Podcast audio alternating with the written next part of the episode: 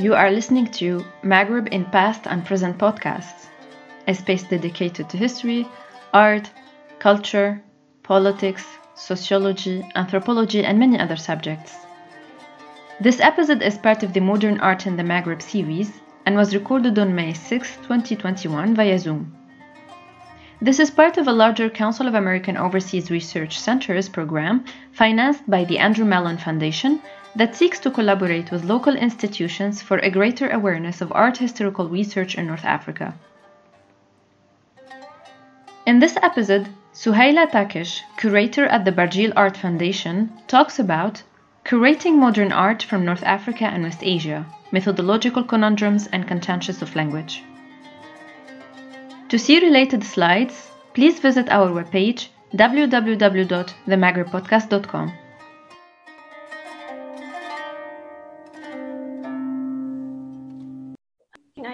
thought I would give you a very brief introduction to the Barjeel collection uh, prior to beginning the um, the conversation on methodology, just for those who might not be familiar with the uh, with the collection or the foundation. Um, so essentially what it is, is a nonprofit um, organization that centers around a collection of modern and contemporary art from, broadly speaking, North Africa and West Asia, but also uh, from the Arab diaspora internationally. So it contains work from the from the 20th and the 21st centuries.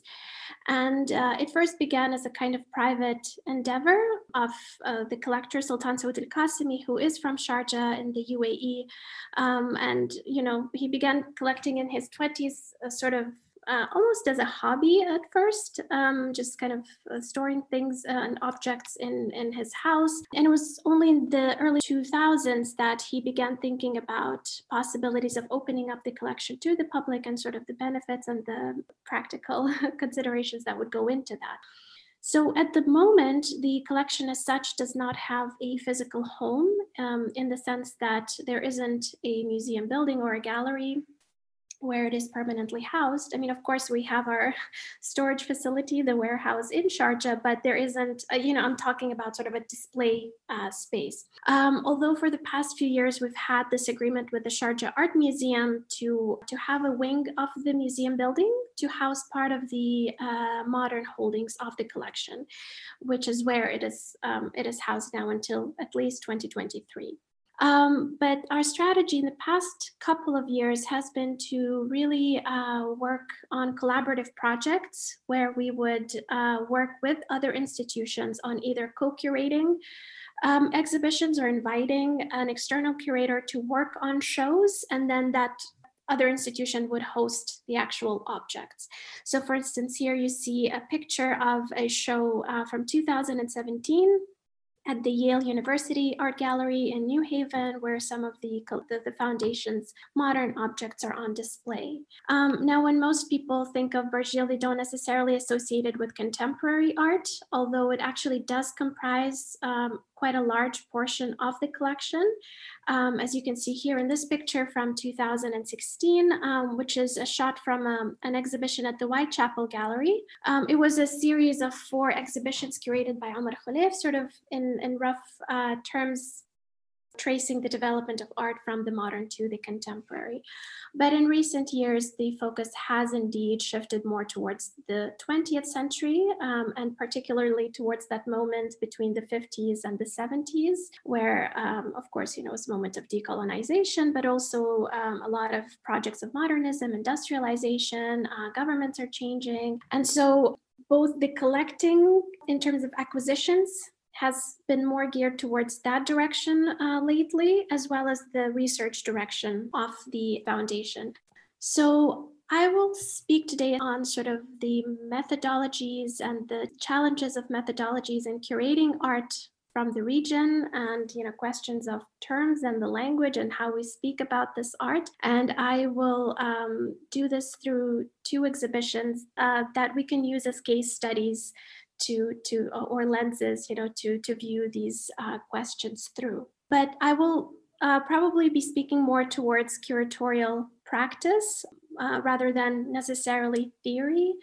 Um, one reason for this being that I find kind of increasingly that there's sort of a palpable time lag, if you will, between how quickly the academic discourse develops and how quickly that is um, able to be implemented in practice. Um, in the sense that while certain things have already been long kind of intellectually deconstructed and rethought, um, we still face a lot of those old stumbling blocks on the ground.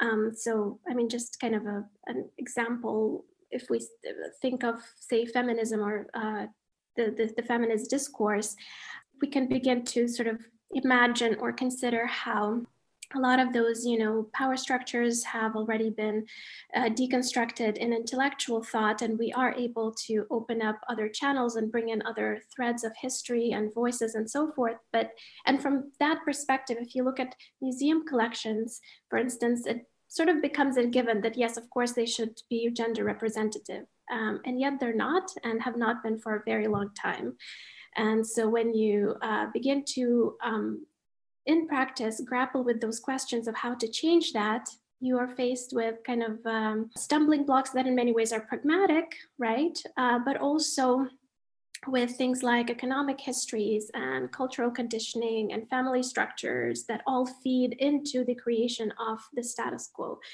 And so I guess that's, uh, that's sort of one of the things I find fascinating about um, exhibition making and collecting practices that you get to kind of grapple with with the multiple layers of this.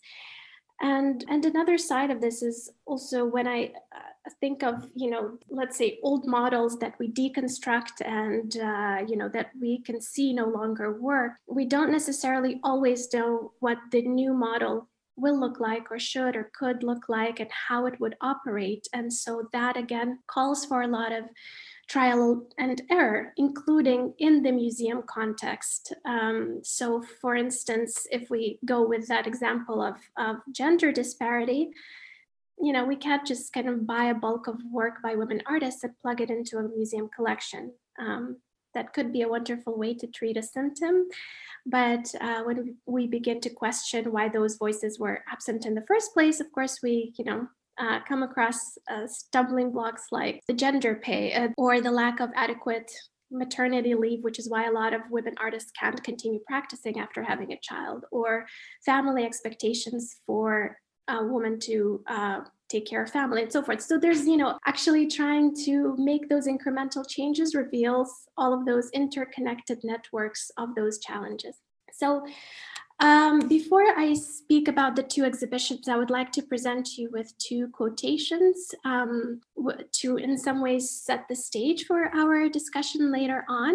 Uh, the first one, um, as cliche as it might be, is from Edward Said, and this is uh, him writing a tribute to uh, the Egyptian film actress and dancer Tahia Carioca after her passing in 1999, uh, where he was sort of lamenting the lack of uh, or the absence of a comprehensive archive of her filmography.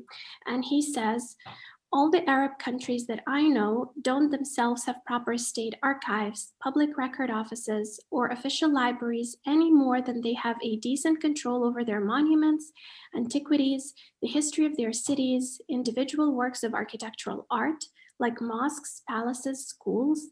This realization gives rise to a sense of a sprawling, teeming history off the page, out of sight and hearing, beyond reach, largely irrecoverable.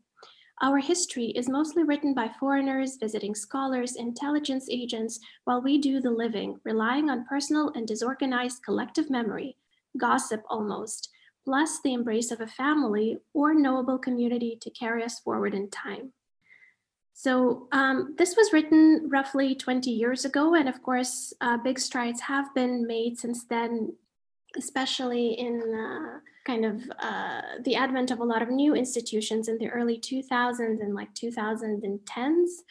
Um, but I think this shortage of not just organized archives, but accessible archives are still reverberating in, in um, how we conduct our research now, and how much of it is still based on oral histories which isn't you know a negative in and of itself, um, but does present quite a bit of a challenge in actually uh, finding information. Uh, the second quotation is from Salwa Mikdadi, who many of you may probably already know, but for those who might not, she is an art historian who began uh, deliberately working on organizing and documenting and interviewing artists from the region as early as the 1970s and was one of the first people to actually advocate for their inclusion in art museums. And this was uh, work she was doing in the US in the late 1970s. And she said she faced a lot of pushback from art museums and art institutions in, in including you know, art from the region into these places. And in some ways, kind of uh, being faced with this idea that modernity didn't necessarily exist um, in the region. And when I asked her, this is a, an email interview from 2018, when I asked her, you know, what kind of responses did you get? She said that some uh, institutions said, but the art looks too Western, especially in response to abstract art, or that it was not typical of what they conceived art from the region should be like. Non-figurative, more decorative, less conceptual, or with emphasis on influences from Islamic traditions. One exhibition that received interest from an American art institution was for a gender specific exhibition. However, the professor who responded recommended the exhibition for the university's ethnographic museum. On other occasions, I was referred to the ethnographic section of a natural history museum, which is, you know, quite ridiculous uh, to think about now. And again, um, I would say that big progress has, of course, been made in, in the inclusion of uh, and the expansion of the understanding of modernity, that it's something that happened across the globe and had different manifestations in different geographies. However, um, I think again, the echoes of this reverberate and how exhibitions are um, made and uh, how acquisitions are made, and also how works are sort of framed in museums internationally. You know even when they are included as part of sort of global modernism they're still in some ways you know defined as like you know this is arab modernism and mexican modernism and so forth. Um, whereas you know in some ways it, it poses the question of well shouldn't it just kind of be part of that entire pool? So the first show i think this is you know probably a good time to segue into discussing that exhibition of abstract art that I worked on a year ago with uh, the Grey Art Gallery at NYU in, um, in New York. And um, the idea to focus on abstract art was actually in the works when I was brought um, onto the project. And um, so it was Lynn, Lynn's idea, Lynn Gumpert, the director of the uh, Grey Art Gallery and also the co-curator of the exhibition. And in part, her interest in this um, area was sparked by a, an AMCA conference, um, which focused on abstraction. I believe it was in 2015, if I'm not mistaken. And so, you know, when I was told, you know, there's this idea, I thought, of course, yes, that's a great, that's a very interesting um, thing to explore. And so the following year, Lynn and I spent some time in our uh, warehouse in Sharjah, kind of going and sifting through the physical collection and making a preliminary selection. And so this can already probably tell you or be, be kind of telling of the very problematic nature, the challenges of studying abstraction across different contexts and specifically in the non-West, where as we were going uh, through the collection in, in, in trying to make that, you know, first to select a starting point from which to bounce off of into our research, we singled out those works that to us looked abstract or kind of fit our understanding as to what abstract art is or should be or should look like. And we almost use the objects as a launch pad and worked our way backwards in then delving into the histories of the distinct art movements and, and artists and schools and so forth. And of course, as we collected our, um, you know, literature lists and kind of reading lists, most things that uh, we were able to find on modern abstract art were, of course, things that had to do with uh, European art and North American art, and specifically linking um, the term abstraction to that very specific moment in early 20th century European history with artists like Kandinsky in particular, who is often credited with like being the first one. um, but you know, others like Mondrian and Malevich and others and so as we began researching the objects that we had, um, you know, uh, at the Barjeel collection, we of course were, you know, we discovered the very uh, multiple kind of layered histories and questions and intellectual trajectories that these artists were on that did not necessarily originate from the understanding of abstraction as we had been trained in it in um, North American institutions, which both Lynn and I have been. And so we kind of arrived at this point where, while we started out with an objective to explore abstraction, we couldn't but begin poking holes in that very term and that very paradigm of abstract art and abstraction and what it means in different contexts and how it is to be understood and whether or not it is even applicable to the object that we had on our hands. So, for instance, you know, if you have work that is inspired by a transcendental Sufi experience or something that is based off of, uh, you know, symbols or alphabets, be they Arabic or Tifinagh, um, can those things which are not already, uh, which aren't present as physical objects in the real world, can they be abstracted? So a lot of these questions began cropping up and in some ways, you know, we can begin to redefine or um, in some ways give new meaning to that term abstraction. But also the question was, well, if it doesn't apply art historically, if it um, connotes something else, should we be using it in the first place? And so, for instance, some of the things um, that we were looking at, you know, the of course the Casablanca School, which again uh, may, maybe many of you are already familiar with, um, where they rethought educational models, uh, you know, their curriculum and for instance, began looking back at pre-colonial histories like Amazigh objects and Islamic objects and things like woodworking and metalworking and formulating um, a new modern language. So when we look at things, as you can see on the page on the right, which, you know, those black and white compositions, one can sort of begin to maybe call them op art, which had developed earlier around the 1940s in Europe, but but they're not, right? Um, so in kind of delving into the specifics of these contexts, one begins to question, you know, what words are actually applicable for the discussion of certain things. Um, this is a work by a Palestinian artist, uh, just as another example of the same thing, where he uses Arabic uh, letter forms, um, sort of calligraphy, to create these abstract geometric compositions.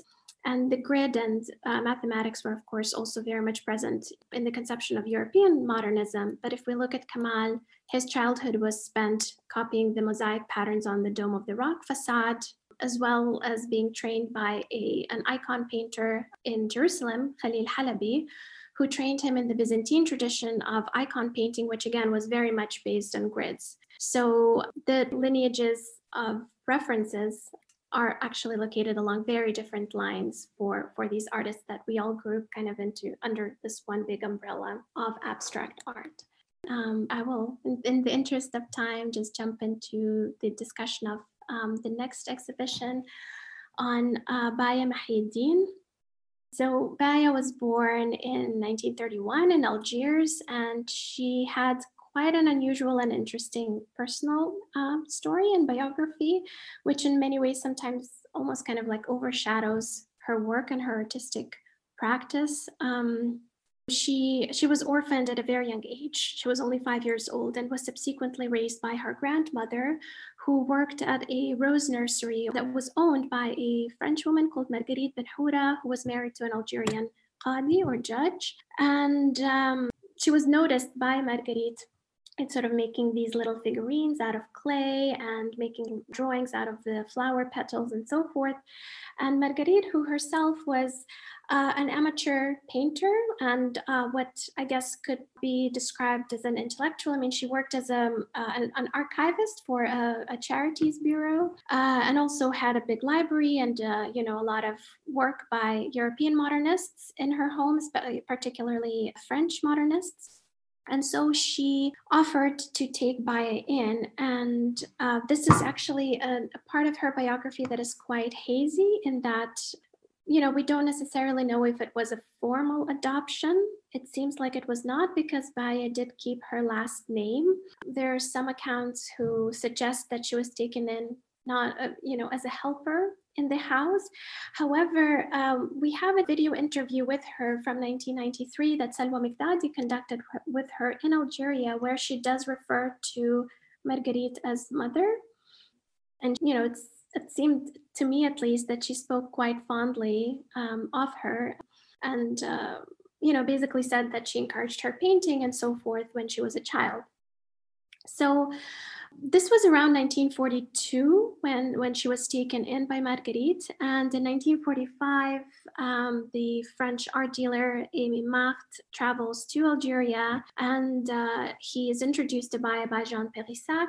And again, is also very taken by her work. So when Marguerite moves back to France, taking Baya with her, uh, she's actually introduced to the Parisian art scene and in the summer of 1947 is included in a surrealist exhibition at the Maeght Gallery.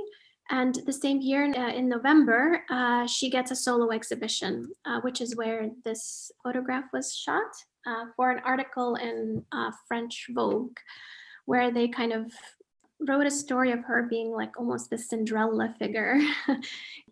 so in, she did make in, quite a splash, um, let's say, in the uh, European avant-garde scene. But of course looking back now at the kind of accounts that were written about her and her work and life uh, we begin to recognize you know just how kind of orientalizing they were and that you know she was seen alongside the kind of good quality of her work. Um, she was also regarded for being quote unquote self-taught artists, which again can be understood in many ways and is, is in many ways a misnomer for her, um, being a very young female artist from a North African colony and so forth. So, you know, she was called things like a breath of fresh air and, and, and things like this.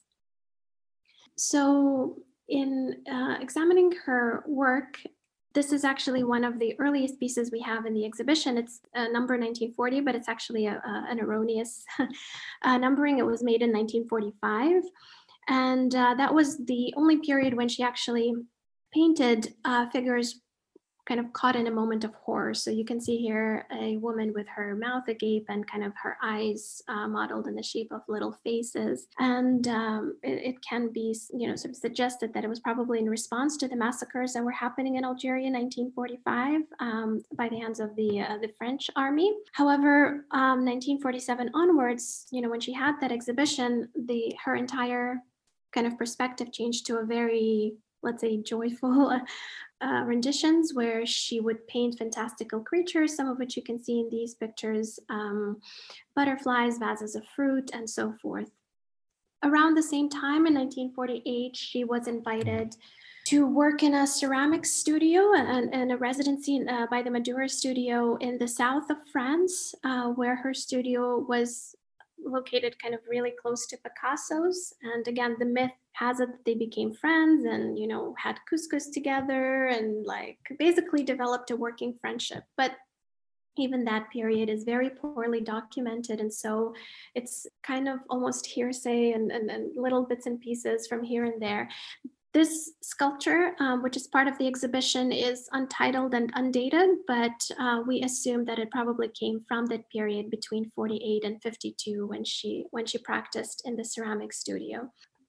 So just to run you very quickly through a small selection of her work, which is part of the exhibition, uh, there are recurrent motifs that she worked on um, throughout her uh, throughout her career. You know, things like birds, for example, fish, um, butterflies, um, music and musical instruments, which was of course inspired by her husband. So she got married in 1953, and moved back to Algeria with her husband, who was a musician. He specialized in Andalusian music. And, uh, you know, this marked kind of the point at which she became interested in musical instruments. And of course, the figure of the woman, which is kind of the thread that ties everything together. So she actually never painted men in her work only women and sometimes women with children, which again is an interesting thing because she began painting them long before she herself became a mother. So this example, for instance, is from 1947 when she was only 16 years old um, and was also part of that exhibition in Paris.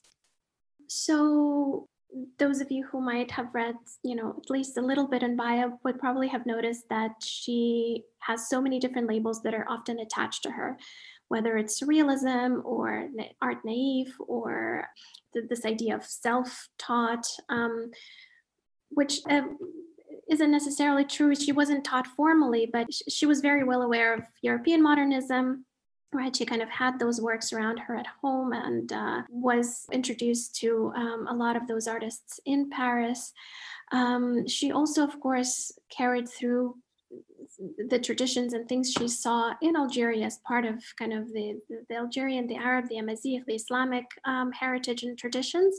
And all of that begins to come across um, in her work. But she is, in fact, you know, very difficult to place. And um, this is uh, still also from that same interview that Salwa conducted in 1993 um, with Malika Abdallah, who is um, an, an, art curator and historian, and also cultural practitioner, who was there to help Salwa with some of the translations and just to make arrangements and actually be able to access Baya because she was a very reclusive person and she says here that that Baya couldn't find her place in any of those art historical groups and that she evolved in parallel in an autonomous, independent, solitary manner because she had another kind of life. Um, and she says she has been free ever since the 1930s. So this is something I've been pondering about, and I wondered what she means and whether perhaps she, you know she's referring to the fact that Baya never really had to engage with the nationalist struggle in the same ways that some of the artists who who stayed back in Algeria did. Um, and she says that the ways to analyze her work have not been studied yet. Her art can be characterized in a thousand ways. So, in other words, it's uh, she's basically saying, you know, it, it can be categorized in, into anything. Um, and Baya, I think herself was very aware of kind of the idiosyncratic nature of her work, which is why she came up with this term for herself. She called she called her work Bayaism, you know, as opposed to any other kind of ism that she didn't want to be attached to her work. And what is interesting is that it's not only her practice in the in the network or constellation of other artists that was difficult to place or box in but it's even her own kind of body of work the the almost six decades of her production don't necessarily have distinct periods as a lot of artists often do, or you don't see a very clear evolution of a, of a style or technique or a particular approach or even subject matter. So the only things that we were able to note um, as we were working on the exhibition are her earlier works. Um, she was a little more open towards using kind of pastel uh, colors and, and, and, muted palettes, which wasn't the case uh, later on. Of course, the musical instruments only came in after 1953 when she got married, and that the scale of her work actually increased um, in the 1960s, particularly after the, the, the War of Independence had ended. So, this is one of the largest works in the exhibition from 64 um, so you know, those are kind of the, the few things, let's say trends or or, um, or developments that we were able to note as being consistent. But other than that, she kind of defies even the categorization of just parts of her own practice. Now, the, the thing with Baya, you know, she she was very reclusive, as I said, and she wasn't um, ever kind of overtly politically outspoken. Um, and the only manifesto or text that her name appears on um, as a signatory is the El Manifesto, uh, published in 1967, with other signatories like Choukri Mesli and Denis Martinez and others. And um, again, you know, here one begins to wonder why she was invited to to be uh, part of the collective Again, some scholars have suggested that she wasn't really an active participant um, in the group, but was perhaps approached uh, for her kind of double cachet of both being a woman artist, but also someone who has already achieved great recognition in Europe. Um, and had those names of, you know, André Breton and Picasso attached to her. So those could have been some of those, um, you know, motivating forces for for inviting her to become part of this uh, collective. So you know, in thinking about kind of terminology and um, art historical frameworks, particularly those that are kind of predicated on a European Enlightenment. I think Baez is an excellent example. um, she's in some ways, I guess, kind of like a microcosm of what it is like to study art or, or whatever it is in other geographies, right? So when you have a particular model that already has its categories and, and names and things of that nature, which don't always apply, I think it um, it becomes very evident in the work of someone like Baya.